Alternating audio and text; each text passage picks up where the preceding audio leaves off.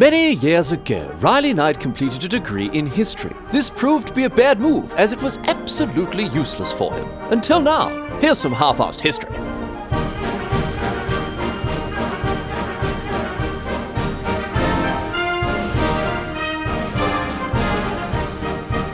What's going on, mate?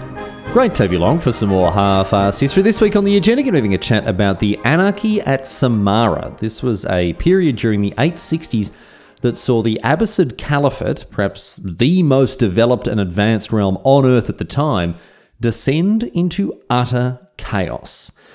Because between 861 and 870, five caliphs, a caliph being the leader of a caliphate, five caliphs were killed. You need a bloody revolving door for these poor bastards. Talk about talk about staff turnover.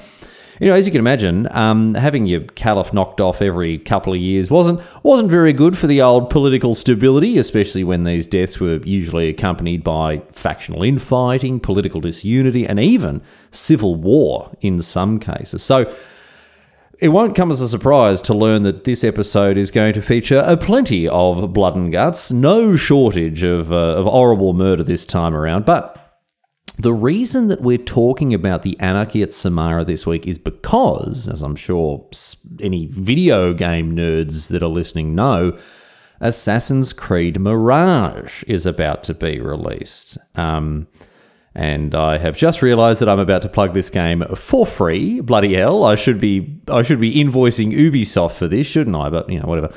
Um, I'm generally generally a big fan of the Assassin's Creed video game franchise, even if they are a little bit uh, loosey goosey with history. It it is historical fiction after all. And look, in any case, it's good fun to hang out, muck around with Leonardo da Vinci and, and Cleopatra and Herodotus while playing these games. Episodes 204, 190, and uh, oh we actually haven't done an episode on Herodotus yet, have we? No, just, uh, I'll get around to it eventually. Anyway, so new Assassin's Creed game comes out this week. It is set right during the anarchy at Samarra. I'm I'm looking forward to giving it a crack. I love the original game back in 2007. I thought it was great that it explored a period and a place in history that we that we don't often see from a from a non-Eurocentric viewpoint. So I'm glad the franchise is getting back to its roots with Mirage, heading back to the Middle East.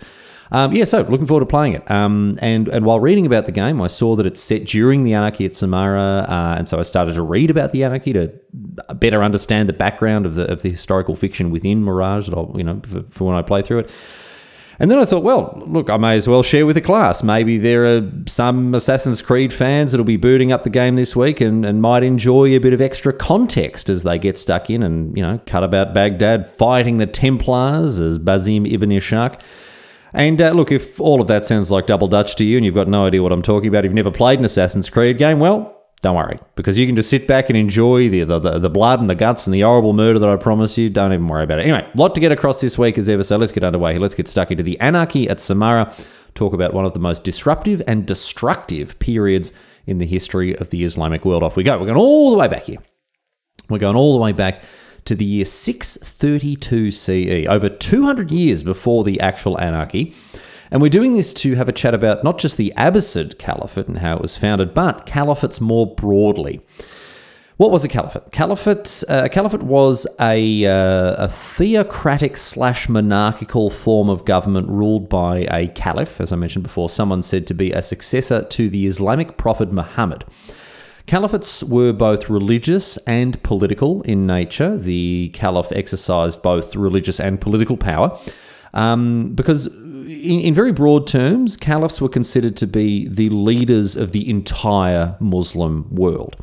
And as a result of that, the four major caliphates uh, that, that, that we saw throughout history, they were all empires. They ruled vast expanses of territory based in or around the Middle East, but ultimately expanding out out all the way east to Central Asia and all the way west out to the Atlantic Ocean.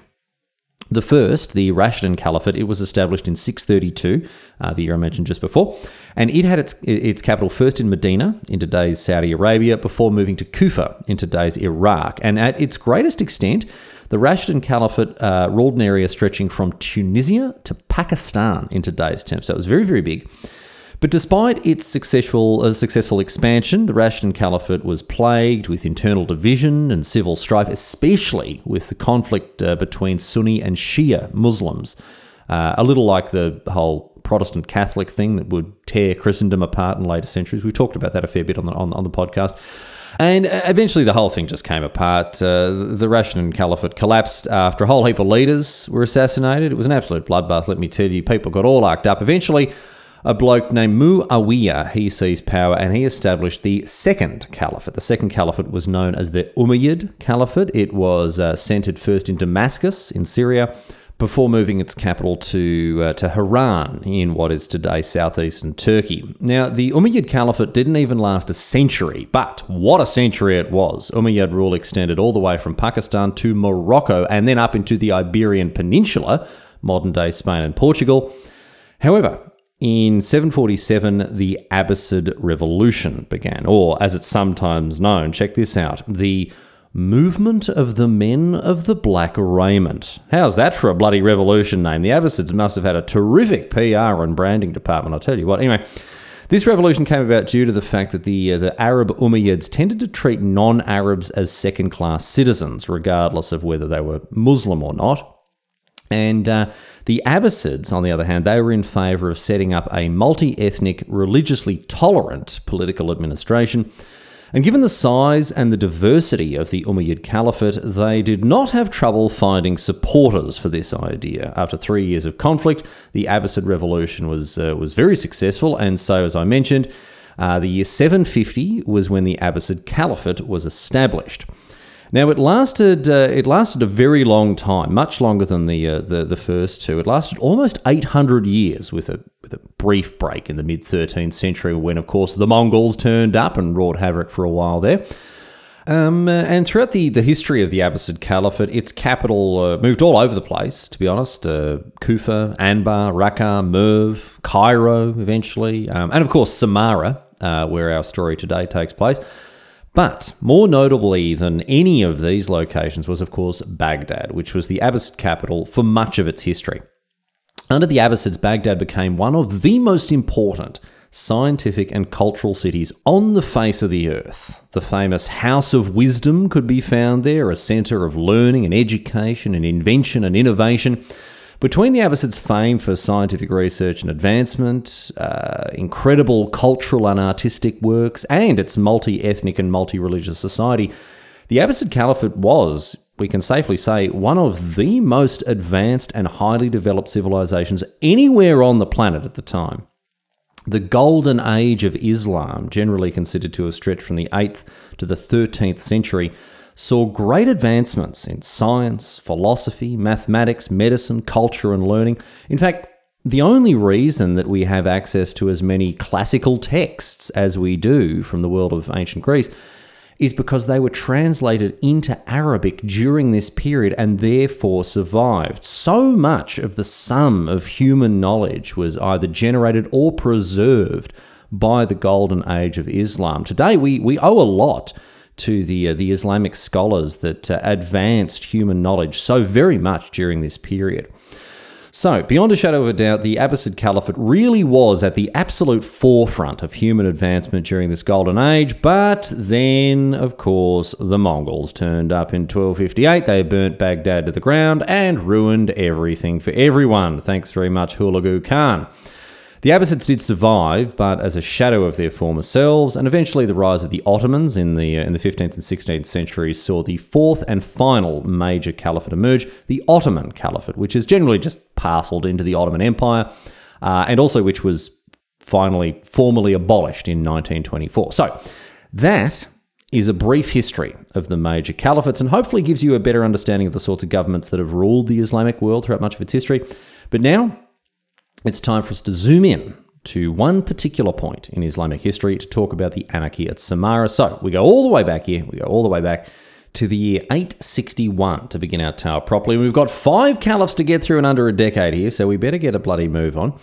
So, 861, a bloke named Al Mutawakkil is in charge of the Abbasid Caliphate, and he is ruling at a point that the Abbasid Caliphate is truly great. It, it is all of those things that I was talking about, at, uh, as I say, at the forefront of, of human achievement. But as for al Mutawakkil himself, he was a harsh ruler. He went after non Muslims and Islamic dissidents uh, with a fair bit of vigour, and he mercilessly crushed revolts and rebellions. But uh, On the other side of the coin, he also got a fair bit of stuff done. He instituted social and economic reforms that benefited the caliphate, uh, built all sorts of stuff, including the Great Mosque of Samarra, which at the time was the biggest mosque, mosque in the world.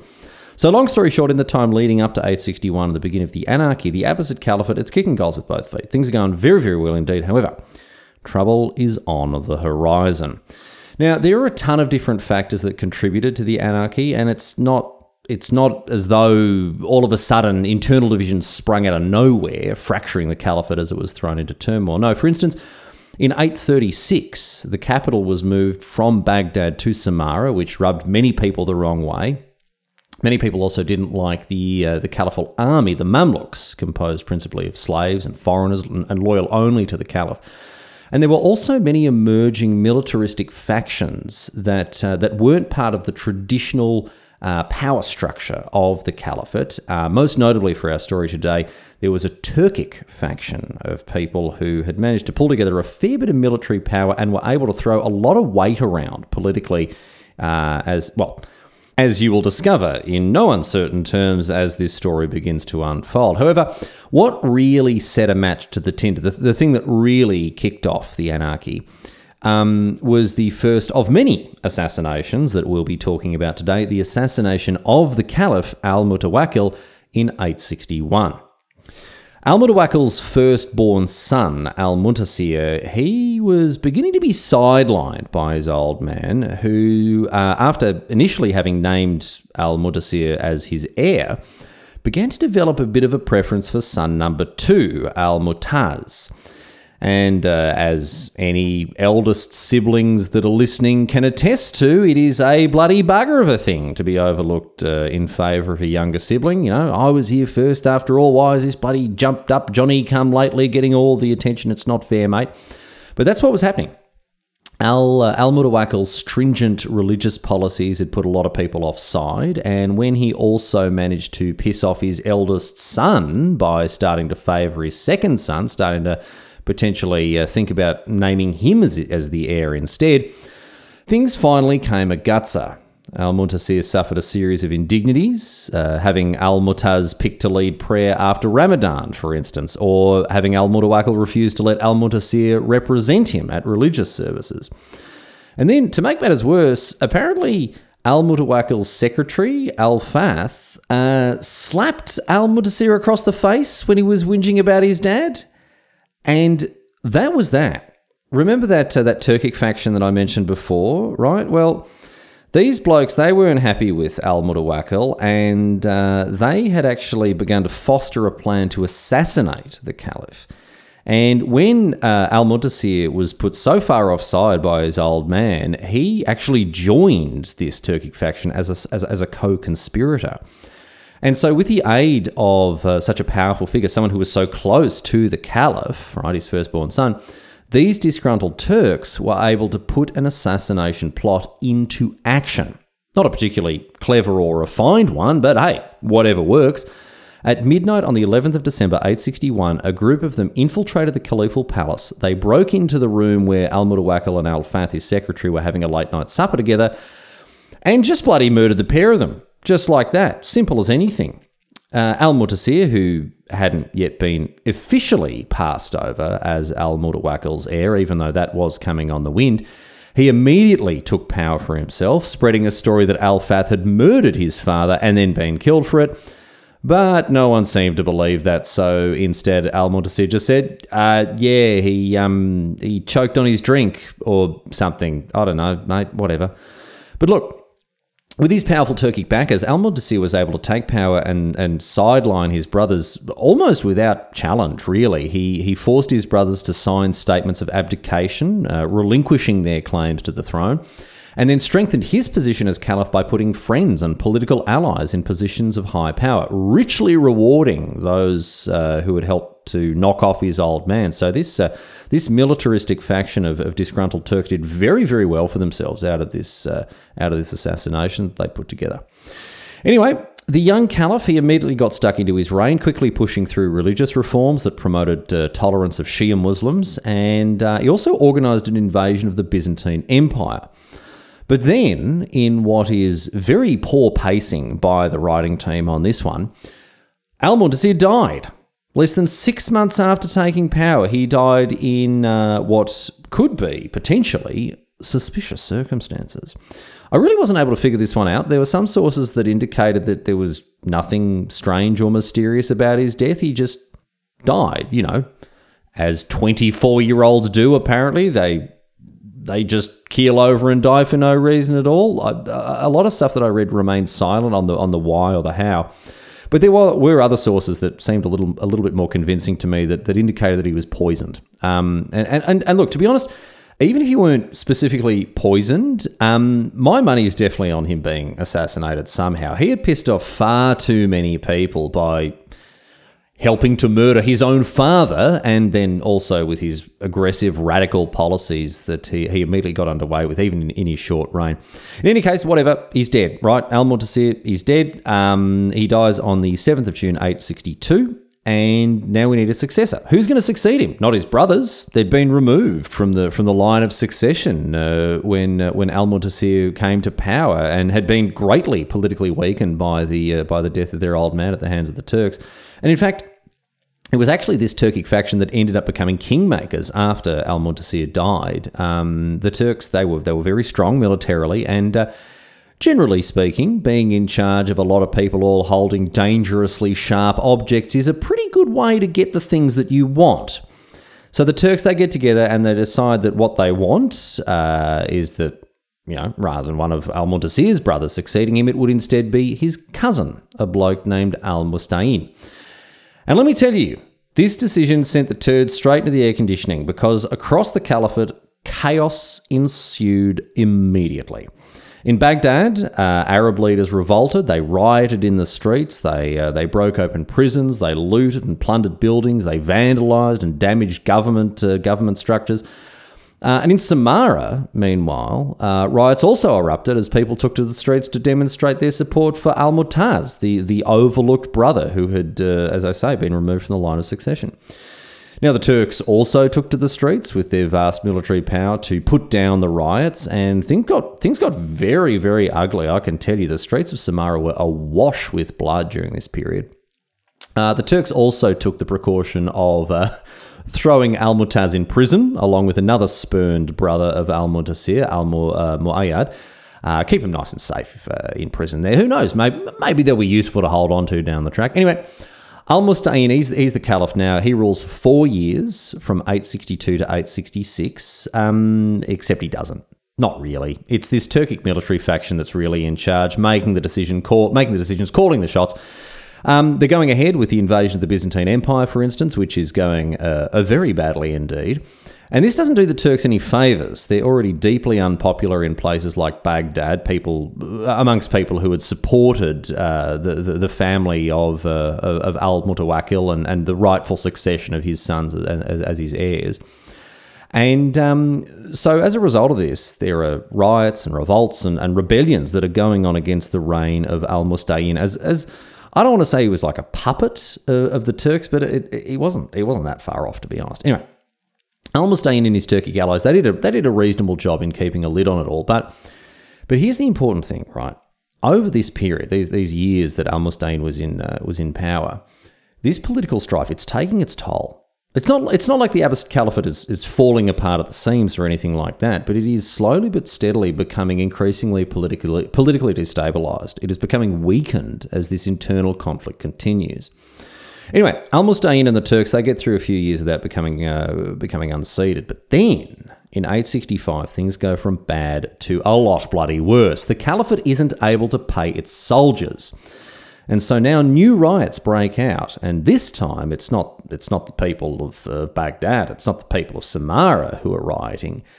It is the Turkic soldiers themselves. They are the ones doing the rioting rather than rather than stopping it. Uh, Al Musta'in's uh, concerned for his safety, and so he flees Samarra for Baghdad, which the Turks don't like at all. It's harder to keep an eye on their caliph and make sure he does what he's told when he's in a city that is so hostile to Turkic authority. So the Turks, they send messengers down south to Baghdad and they ask him very nicely, please, will you come back to Samarra? Thank you very much, mate. However, Al Musta'in respectfully invites them to blow it out their respective asses because he's staying in Baghdad. He's not coming back to Samarra when there are Turks rioting in the streets. Now, Al Mustain's rudeness to the Turks costs him a very dearly because they responded to, uh, to his refusal to return to Samarra by mobilizing these rioting troops, telling them that Al Mustain was the reason that they weren't getting paid, and all of a sudden, a huge number of pissed off, unpaid Turkic soldiers are raring for a scrap. Remember how the Turks kept the younger brother Al Mutaz imprisoned in case a time came when he would be useful?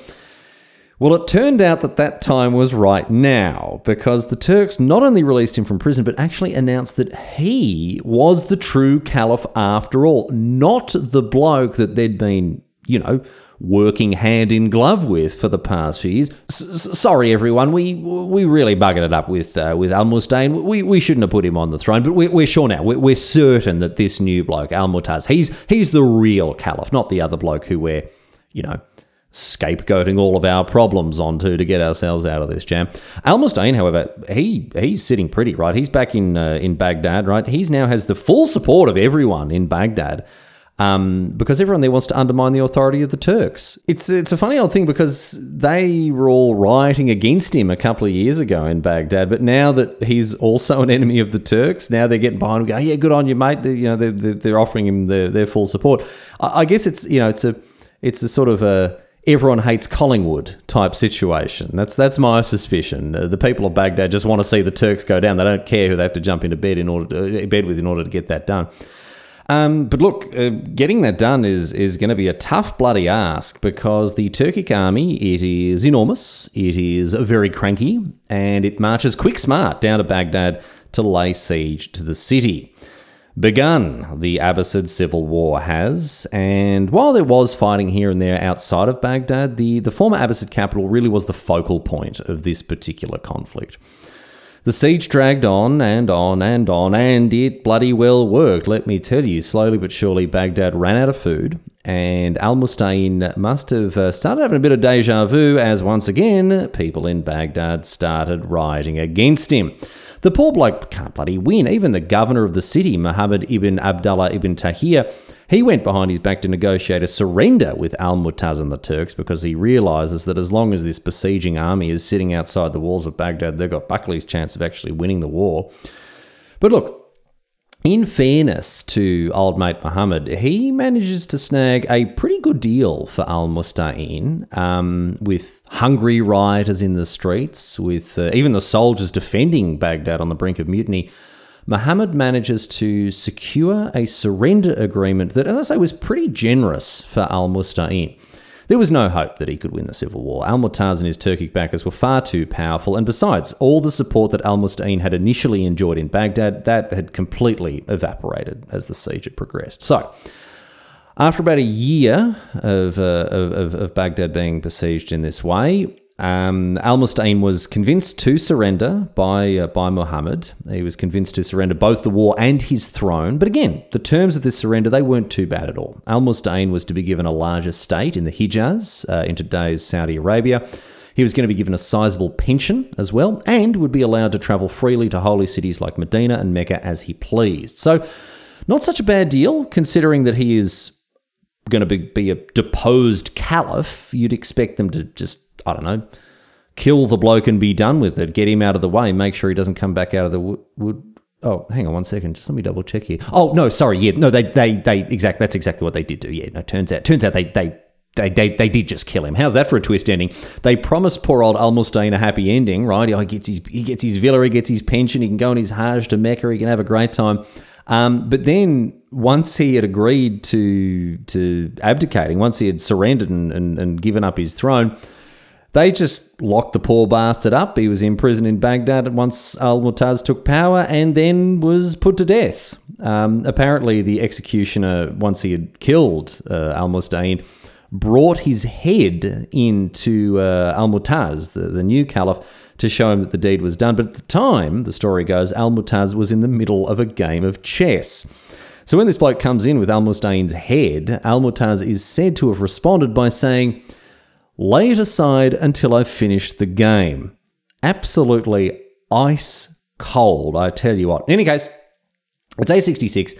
Al Mutaz has won the war, and so he is now uncontested as the Abbasid Caliph, uh, even after being forced to sign away his claim to the caliphate all those years ago by his brother Al Muntasir. But let me tell you this peace did not return to the galaxy. Here's the thing the Civil War did absolutely nothing to fix the underlying problems that the Abbasid Caliphate was facing. In fact, all this war did was make them worse. The government still couldn't afford to pay its soldiers. They couldn't afford to do this before the war, and they definitely couldn't afford to do it afterwards because of the devastation wrought by all the fighting. Baghdad was half ruined, the farmland and the towns all around it had been razed and pillaged, canals had been destroyed, thousands and thousands of people had died. Starvation was rampant, bandits were going around looting. The government couldn't do anything to bring the realm back under control. Al-Mutaz did what he could to try to stabilise his newly seized caliphate, and he attempted to wrest political control and influence back away from the Turks. He had a few Turkic leaders assassinated, and then, just for good measure, also assassinated his own brother, Al Muayyad, uh, just, just to make sure of things. better safe than sorry. Uh, but all his attempts to consolidate power were, were undone by one simple fact he just couldn't afford to pay his soldiers. Now, I certainly hope that none of you listeners uh, have grand ambitions for worldwide military dominance, but in case you do, I will uh, I will offer you a piece of advice here that I've learned from history. Make sure there's room in the budget to pay your bloody troops, mate, because these are professionals in the business of killing. They are not the sort of people you want pissed off with you. Al-Mutaz didn't even make it three years. His entire reign was plagued with infighting, factionalism, instability, mutinies, rebellions, banditry, and overall just a huge loss of influence, prestige, and power for the Abbasid Caliphate. There were uprisings at the fringe of the uh, fringes of the caliphate. It's, it saw regions like Egypt or lands to the south of the Caspian Sea begin to break away from the Abbasids. And even deep within Abbasid controlled areas, rebellions and re- revolts were extremely commonplace. Poor old Al Mutaz, he's, he's, he's tap dancing on quicksand here. He's trying to keep his realm and his reign together. And, and to be honest, he's running out of people to execute in order to do so. Eventually, in 869, Turkic troops staged a coup. They stormed the caliphal palace, they imprisoned Al Mutaz, they declared his time as caliph to be officially over, and then beat the poor bloke half to death. Before then beating him the other half of the way as well. It turns out that they weren't too happy about him, you know, executing half their leaders over the last little while, and so that's the end of Al Mutaz. Dead once again at the hands of, uh, of this very powerful faction of militaristic Turks. So, who's left to take over? Becoming caliph might sound like a great career move, but uh, with four of them having died in the space of eight years, it didn't seem to be, it didn't seem to be a good choice for anyone hoping for a steady long term job and a quiet retirement down the track. In any case, the, the, the Turks found someone, another cousin of Al Mutaz, a fellow named Al Mutadi, who was, uh, hmm, how do, how do we put it, brave and or foolish enough to take on the job. But look, I, I, I will say this: Al Mutadi, he put in a shift. He really did do his very bloody best to turn things around, using uh, using the greatest teacher of all to guide his decisions, history. He attempted to model his rule on the great Caliph Umar ibn Abd al Aziz, the eighth caliph of the Umayyad Caliphate, widely considered to be one of the better ones. Uh, Umar II certainly was a very clever bloke, I'll say that, because his, his historical legacy somehow tells us that he was both a pacifist and a conqueror which is quite the needle to thread. Anyway, as I say, old mate Umar, he was uh, he was a great leader. He was wise, cautious, pious, humble. He lived a life of austerity and dignity, uh, and uh, was generally thought of by Muslims as the model Islamic leader. So Al Mutadi does his best to emulate Umar. He did things like making a point of personally hearing grievances brought to him by his people, uh, demonstrating how in touch he was with them. He regularly fasted to demonstrate his humility and his restraint. And he also removed all musical instruments from his court, which demonstrated, I don't know, that he didn't like a bit of a bit of a sing and a dance. No idea what's going on there. Anyway, Al-Mu'tadi he did everything he could to project strength and stability. He pushed back against Turkic influence. He attempted to restore prestige and serenity to the office of caliph, but he made exactly the same mistake that so many of his forebears did. He pissed off the wrong people, and he underestimated the power of angry men with sharp objects. After variously executing, exiling, or excitedly punishing anyone who attempted to undermine his power, Al Muhtadi went the same way as many of the other caliphs we've talked about today, in that he was murdered by the Turks. The Turks, who still commanded vast armies, weren't about to be shoved out of power by the upstart that they'd put on the throne in the first place. Well, no, in the what? Fourth or fifth place now we're up to. Um, and uh, when one of them, Musa ibn Bugha, left to campaign against some rebels, al Muhtadi moved to discredit him and turn popular opinion against him as he continued to try to take away more power from this uh, from this faction. But this proved to be a bad move because Musa called off the campaign against the rebels when he found out that Al Muhtadi had executed his brother. Uh, turned right around, stormed the palace. I'm surprised there was much left of it by now, and murdered Al Muhtadi on the 21st of June 870. So, let's recap for a second here. Since 861, we've had no fewer than five caliphs meet sticky ends. Al Mutawakkil, killed on the orders of his son Al Muntasir, who himself died in mysterious circumstances not long after, and was then succeeded by his cousin Al Musta'in, who then lost a war to and was killed by Al Mutaz, his cousin and the brother of Al Musta'in, and then Al Mutaz was murdered by the same people who put him in power, the exact same fate met by Al Muhtadi. Never mind bloody underwater welders or those blokes that you see pictures of building the Empire State Building, having having their lunch on girders with no safety equipment.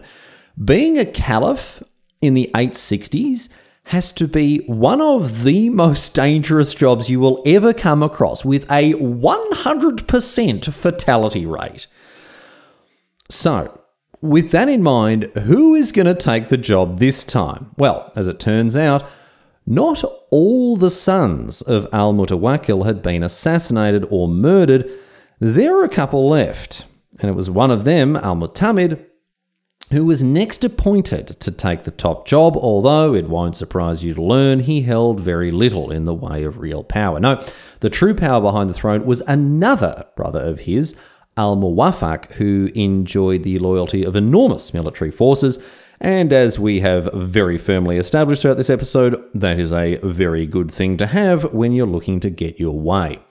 In any case, Al Mutamid uh, actually stuck around uh, for a long time. This time they found a caliph who wasn't dead within a few months or years. He was caliph over 20 years, which was enough to bring the anarchy of Samarra to an end, although it did not restore the Abbasid Caliphate to its former glory. In fact, quite the opposite. Al Mutamid ruled in name while Al Muwaffaq ruled in practice. But here's the thing whoever was in charge, they weren't in charge of much. The Abbasid Caliphate was, by now, well and truly falling apart. Direct Abbasid control only really extended to the areas around Baghdad, modern day Iraq, and, and the Hijaz, the area on the west coast of today's Saudi Arabia, around Mecca and Medina. Everywhere else that had been under the, the, the, the authority of the Abbasid Caliphate Everywhere, everywhere else, areas were either in open rebellion or had just quietly established their own autonomy. And this only got worse, not better, in the years following the anarchy. The damage had been done, the political strife and instability had taken its toll, and the authority of the caliphate was enormously weakened. It fractured. Regional leaders filled the power vacuum left behind after years and years of infighting at the highest level. The Egyptians broke away, the Persians broke away, the Byzantines sent incursions further than ever into Abbasid lands. And into the 10th century, the Abbasids would, lo- would lose great, vast swaths of territory in areas such as North Africa, where the Fatimid dynasty emerged. Additionally, internally, a major slave revolt known as the Zanj Rebellion broke out immediately after the anarchy at Samarra, resulting in the deaths of tens of thousands more before the Abbasids finally crushed the rebelling slaves. And even those areas that peacefully stayed under nominal Abbasid authority enjoyed so much autonomy that they may as well have been independent at this stage. In fact, It wasn't for centuries and centuries until things started to turn around and the Abbasids managed to assert and, and project their, their political power once again. But then along came the Mongols in the 13th century, and as I said before, that was that. So, for a realm that represented the pinnacle of human advancement and achievement, a center of science and learning and art and culture, the Abbasid Caliphate absolutely caked the bed with the anarchy at Samarra. This short period in the Caliphate's history wrought so much damage and destruction to the power and to the prestige of this realm, in addition to, of course, the, the real cost of the human lives that were lost during it. Uh, the consequences of the anarchy are numerous. They are far reaching. The rise of regional powers, huge social and economic disruption throughout the caliphate, widespread rebellions and revolts, and of course, the intensification of conflict between Shiites and Sunnis, conflict that exists to this very day. The Islamic world was, for better or worse, completely reshaped by the anarchy at Samarra and the devastation that it caused. All because people couldn't just calm down and settle on a caliph who was going to stick around for long enough to make sure everything didn't go to pot. Bloody hell.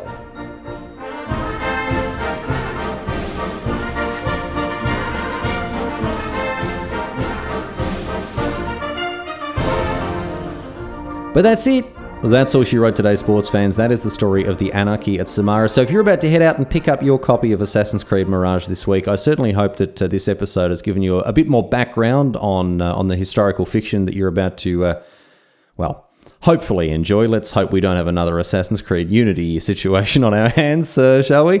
Uh, anyway, uh, I do hope you enjoy playing the game. I do hope you enjoyed uh, listening to this episode. And if you're not about to uh, to go out and and pick up a copy of Assassin's Creed uh, this week. I recommend I recommend the franchise uh, pretty highly. There are some stinkers, certainly. You can skip Assassin's Creed 3. Assassin's Creed Syndicate isn't too good.